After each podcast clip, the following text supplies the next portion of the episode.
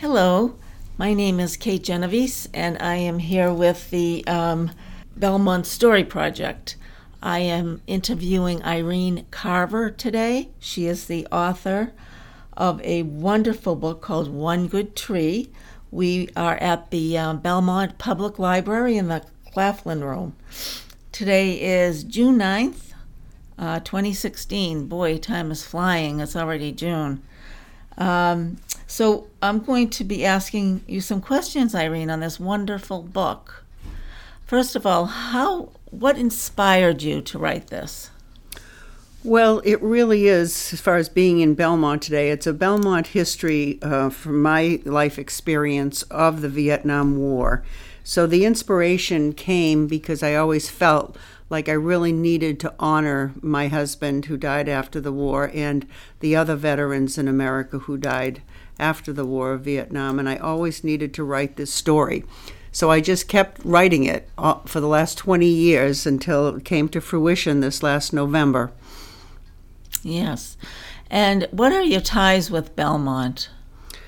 Well, my earliest memory of Belmont, we lived right on the Watertown Belmont line, Right. right by Cushing Square.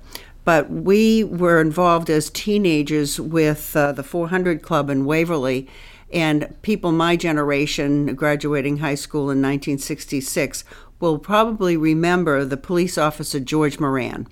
And he was a wonderful police officer here in Belmont. And he started a club in Waverly called the 400 Club. And he would really just trying to help the teenagers stay off the street and not get in trouble. And I was on the board of that little club at such a young age. I decided I wanted to help George. And um, he took us actually to Blinstrub's to see uh, the Lennon sisters. And so that was a wonderful early time with Belmont for me. Um, although I didn't get to go to Belmont High because I went to Mount Trinity Academy, which is now the Oakley Country Club, but it was a private Catholic high school. Yeah, I think it's right next to Oakley, the Mount Trinity. Is, it, is it condos? I Mm-hmm. Yeah, believe it's condominiums now. Mm-hmm. Yeah, yeah. And um, it was right across from uh, Our Lady of Mercy Church. Good old Our Lady of Mercy that is no longer there. Now I think that's condos as well. Yes, I missed seeing that. I drove past that yesterday, and it was sad to see that beautiful church gone. I was married in that church to mm-hmm. my husband, Paul, who went over to Vietnam in the early years. It was 1966 when he first spent a year in Vietnam. Right. Wow. So I know you've been working on this book a long time. I'm I love the title One Good Tree. Um, so I understand you um, wrote this book mostly set in Belmont. So do you want to just go ahead and tell us a little bit? Not don't give away the whole story by any means, because we want everybody listening to buy the book and read it because it's so fantastic. And I'm not just saying that because I'm your sister. I really believe it's truly a wonderful memoir. So would you mind telling the audience a little bit about it, Reen? Well, no, I would love to because I r- really want to honor the young men who gave their lives. And the first Belmont person to die in Vietnam was Donnie Ray. And he died on November 20th, 1967. And he was only 20 years old. And he was a dear high school friend of ours. And Paul and I were stationed at that time down at um, Fort Bragg, North Carolina, when we got the call saying that Donnie had been killed in action. And so I do believe that that is the first Belmont boy who lost his life there. And after that, um, Paul joined the service. Paul McGrath was my husband, and he lived near Cushing Square, Belmont, as well. His family still owns the home down there. And um, Paul and I were in Fort Bragg, and he had joined with Teddy Lee and Richard De Benedetto, both graduated in 1965 from Belmont High School. And they went in the Army together, and they all joined in the 101st Airborne. And so when we were in Fort Bragg, it was now May 1968, and we got the sad call that Teddy Lee, who was by this time a sergeant in the Green Beret, he was killed on May 13th, 1968, in Vietnam. Hmm. So it was just a great, great sorrow for all of us and for all of Belmont, of course. You know, mm-hmm. Just we hadn't realized quite yet what a tragedy this war was about to become. Right. And the demonstrations hadn't started yet against the war. The draft didn't start till 69. So these young men were the first on the lines to go in this town. And so I really always wanted to honor the veterans that I knew in this war and the experience. And that's what kept pushing me forward with the book. Um, you know, I have a memory of that. I think you were you were living with Paul down in were you in Georgia then or No, it was North Carolina. North Carolina. Fort Bragg. And so I was in high school, but at night, um, Mom would put on the radio upstairs on the porch, and the, the they would announce in WBZ all the casualties. And I remember us all gathering around and listening and saying, "Oh, what a relief! Somebody, nobody we know has died, but, but that poor family, that that person that was just mentioned died." And and we all would say the rosary, and it was quite a memory. It really was. Um, also, did you mention the buddy system? Is is that what uh, well, Paul went under? Mhm. Well, it, Can you wa- what they had, that? the army said that if if three men joined together, they would keep them together. It was called the buddy system. So it was Paul and Teddy Lee and Richard De Benedetto that all joined the army. So he, they said they would keep them together. So they all went down to North Carolina to the Right. 101st Airborne together. So that's what that was about. I see. And did um, Richard De Benedetto come back? Is he? Yes, yes, he was not injured. He came back. Oh, that's good. Thank God. And um, what facts about the Vietnam War are the most important for you to share today? And uh,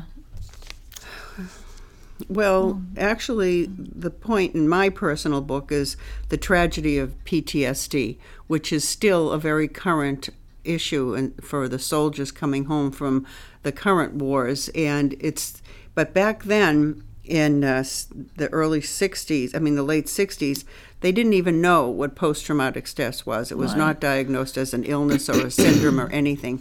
So, what happened to me in Paul is that he came home.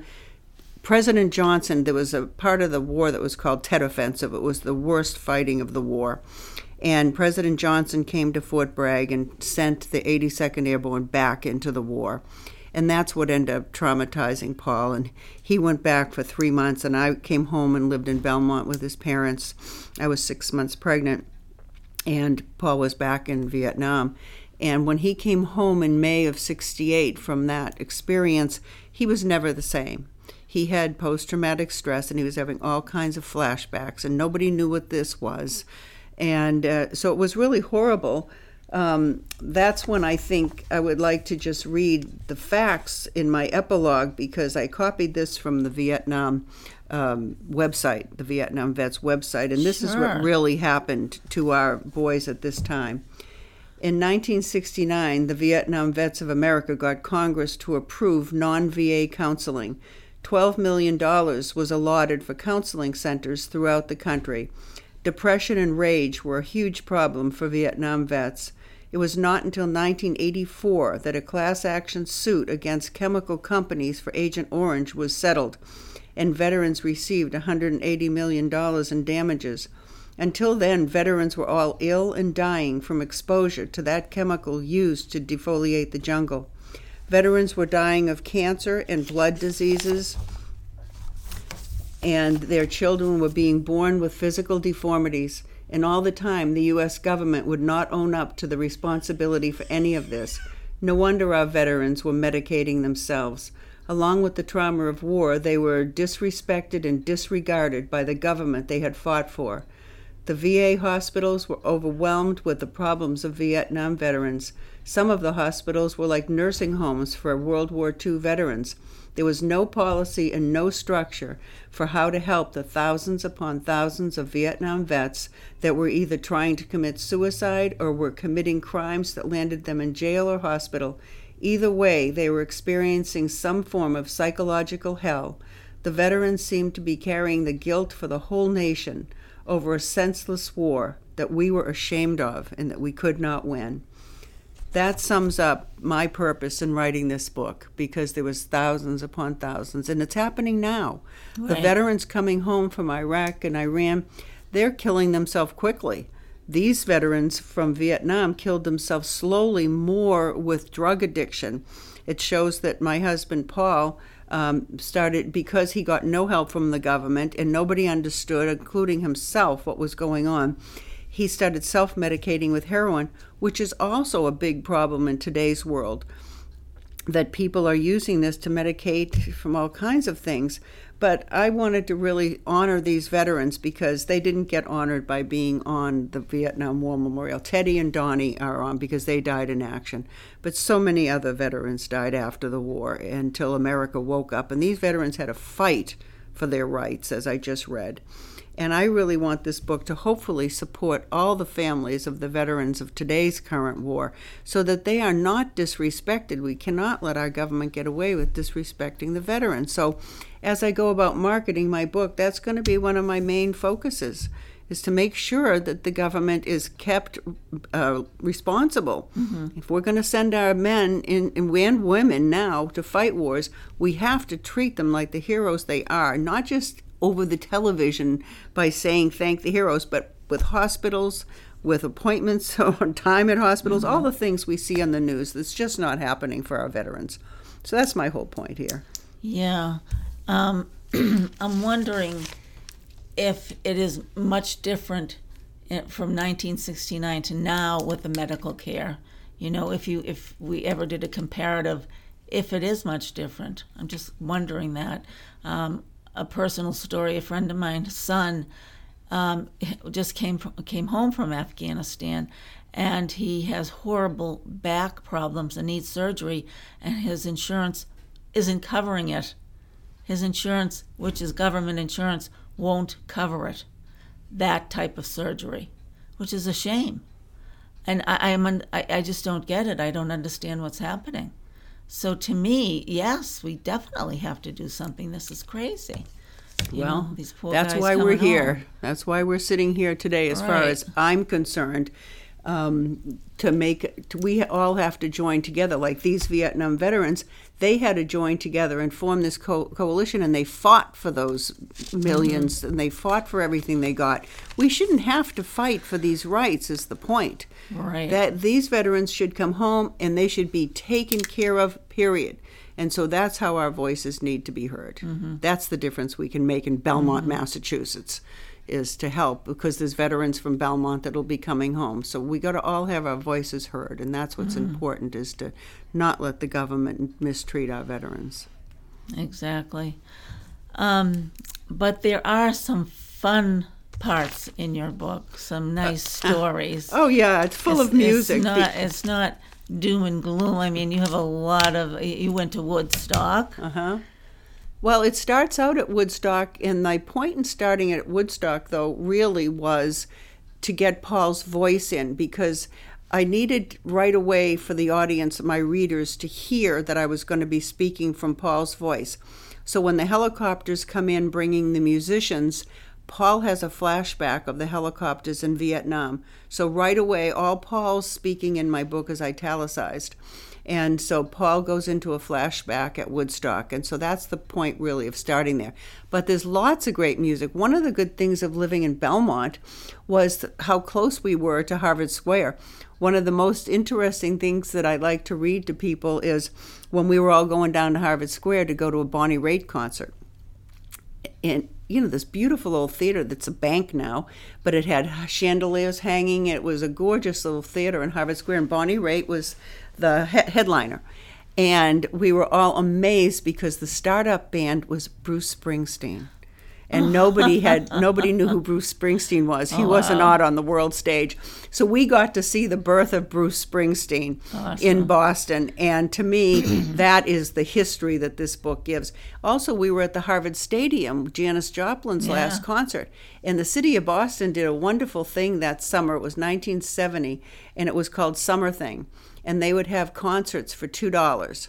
Now, I think they were doing this to squell the um, anti-war people that were marching and demonstrating and causing all kinds of havoc. We had a fight against that war. And so the government, I mean, the city of Boston was trying to quell the rioting by holding concerts every Friday night. So Janis Joplin was one of the most interesting and the most sad because she was mm-hmm. going to die just a few months later. Right. And so the whole story of that is in my book. So, yes, along with the hardness of war, there's a real musical history in my book. There's a lot of fun. There's a lot of personal and private experiences of what it was like for me growing up in that age of, you know, experimental drugs and um, surviving it.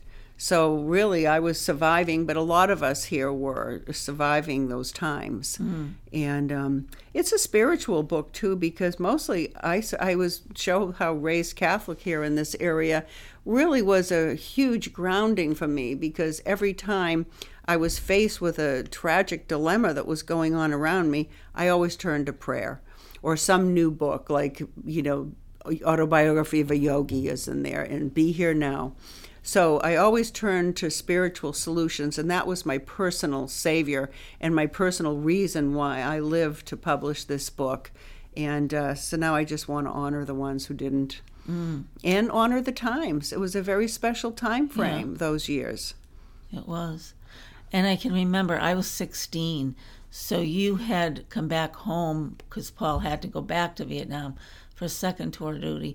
So I do remember thinking how brave my sister was. You were alone and pregnant, and you were just, you were so brave to me. I, I said, I don't think I could ever be doing this. And you just went about life just just calmly and praying and and not making a big deal about it like you knew Paul was going to come home like you you had all the faith in the world that he'd be coming home I remember that that was really really important for me to see mm-hmm. for myself. Mm-hmm.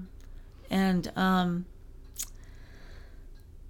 gee, uh, there was some other funny stories um, when you actually, actually, after you ended up leaving Paul. I don't want to give away too much of the book, as I said, but after you left Paul, you you you moved to Arlington for a little while with little Paul. Mm-hmm. So she. well, you know, actually, what I'd like to talk about is living at Thayer Street in Waverly.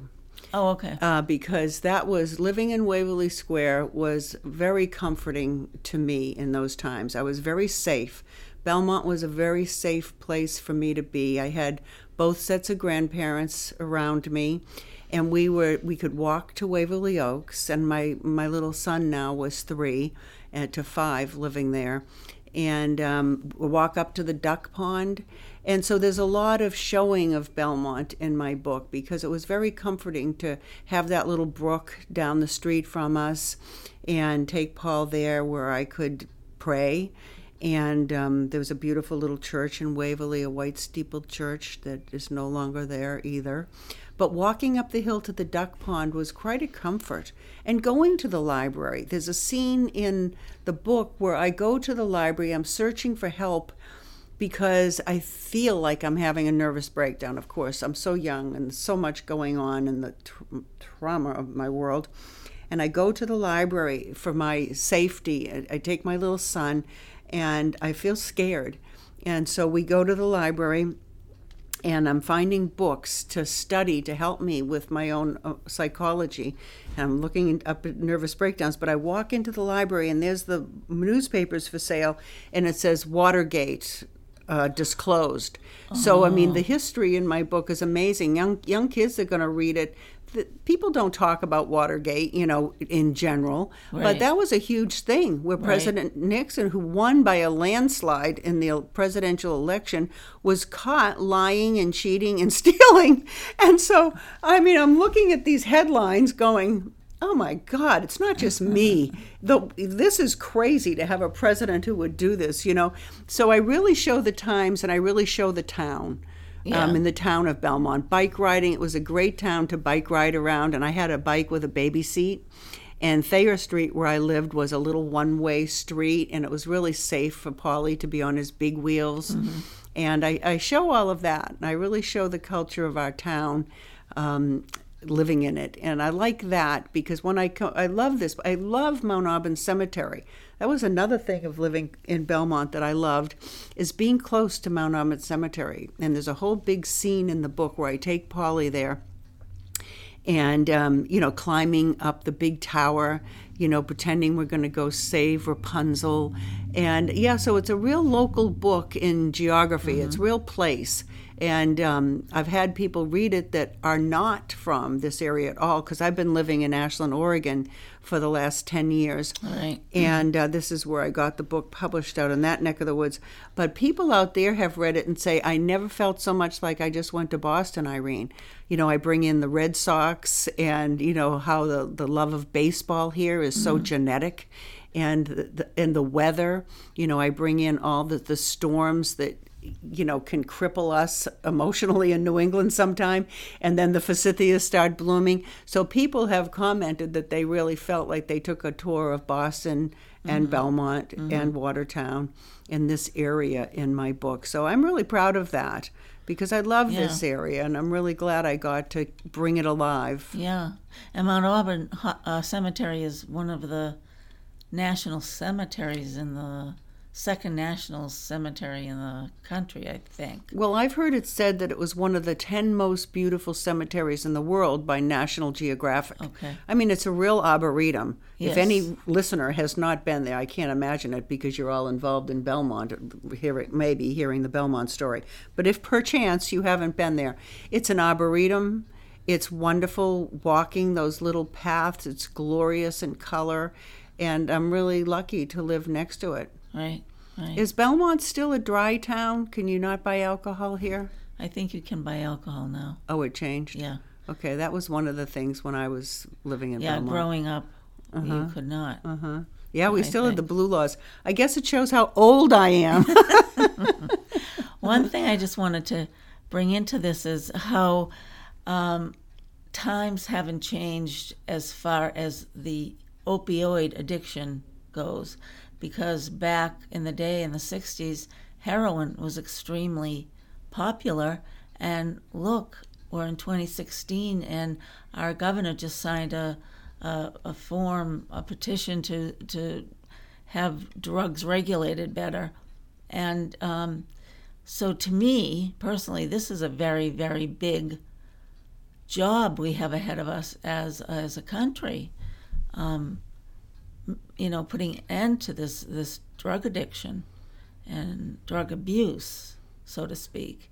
Uh, it doesn't matter how old your child is. I mean, you might have a kid in elementary school and think, gee, my child will never do this, and then all of a sudden they're 20 years old and, and using some kind of drug. And so that's a whole nother story in itself that is going to be played out Yes, that's why I feel yeah. like my book is very current because it goes into the, the addiction that our veterans got sucked into because they had PTSD that was undiagnosed. But still, 40 years later, in today's world, it's become epidemic. And yes, we're all citizens of this town, this state, and this country. It's pretty prevalent in New England. I'm wondering how much it has to do with um, the sports because there's so many sports players starting really young and they had been giving they have operations really young hockey players football players and they in the past they've been put on pain pills pretty regularly and that is what they're finding is the issue very young people are being put on pain pills because of sports injuries and once you get in that loop it's hard to get out mm-hmm. and um, so I guess I'd like us to be a part of it. If it's an issue in this particular town of Belmont, with the Belmont Historical Society being part of why we're here today, then to get involved in our little town, what can we do here mm-hmm. to make sure that the residents in our town, and it gets spread out, you know, to the next mm-hmm. town. We're all connected, you mm-hmm. know, um, but that's what I'd like to be part of because we have to make it go away. We have right. to do the activist work. Right. Now, where were the Donnie Ray and Teddy Lee? Where were they buried? Where are they buried here? All three of the veterans in my book are buried at the Grove Street Cemetery here in Belmont. And, oh, uh, okay. Uh, now, where is Grove Street? You're going down Belmont Street as if you're heading towards Harvard Square. Oh, okay. And you take a left on Grove. Okay. And uh, yeah, it's So sad. who but was the third one? Paul McGrath, my first husband, Oh, is okay. buried there. And Teddy Lee and Donnie Ray. Oh, okay. Oh, that's right. Richard De Benedetto was mm-hmm. home and made it home. Mm-hmm.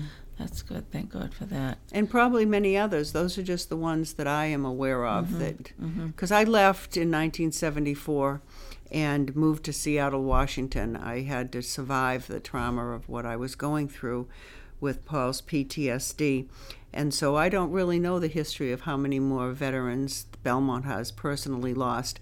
But I do hear they're about to make a memorial here for all the veterans of Belmont and all the wars. So that's something I'd like to get more involved in and, and, and find out what's going on there and be part of helping. Wow, that's wonderful. It's important to have a spot to go and Yeah. think and meditate on all that's going on with veterans, Mm-hmm. all our veterans. And now to think of women veterans, it's kind of, that's when I guess my age really shows because I'm kind of amazed. People have daughters that are really Yes. affected by PTSD and war many, right many, now. many, many many daughters. Um, so, Rini, your book, Yeah. One Good Tree, where can we get it? Well, you can see it on Amazon, buy it on Amazon, or you can order it at any bookstore. Does Belmont have a bookstore at Belmont Center? I, I'm not quite sure.